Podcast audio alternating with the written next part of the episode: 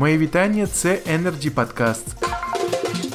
Сьогодні відбулася чергова 12-та Energy Meeting онлайн. Тема обговорень чи вистачило уряду два місяці для підготовки ринку газу до відміни ПСО. Один із спікерів Артем Компан, директор ЄГАЗ, зазначив, що незважаючи на різні фактори і проблеми, а також ситуацію з коронавірусом, який суттєво вплинув на ринок газу в країні, підвищення тарифів на газ для фізичних осіб з 1 липня все таки відбудеться. Далі пряма мова.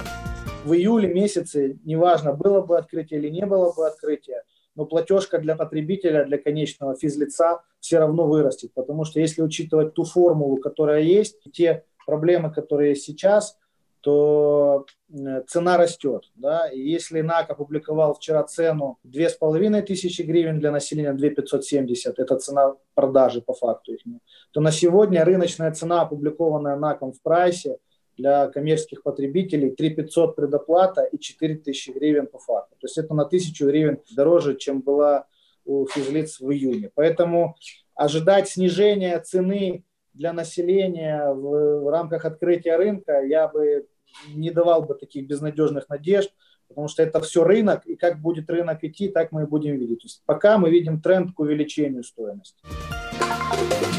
На сьогодні все це були Energy Podcasts, цікаві розмови на актуальні теми сьогодення. Залишайтесь з нами.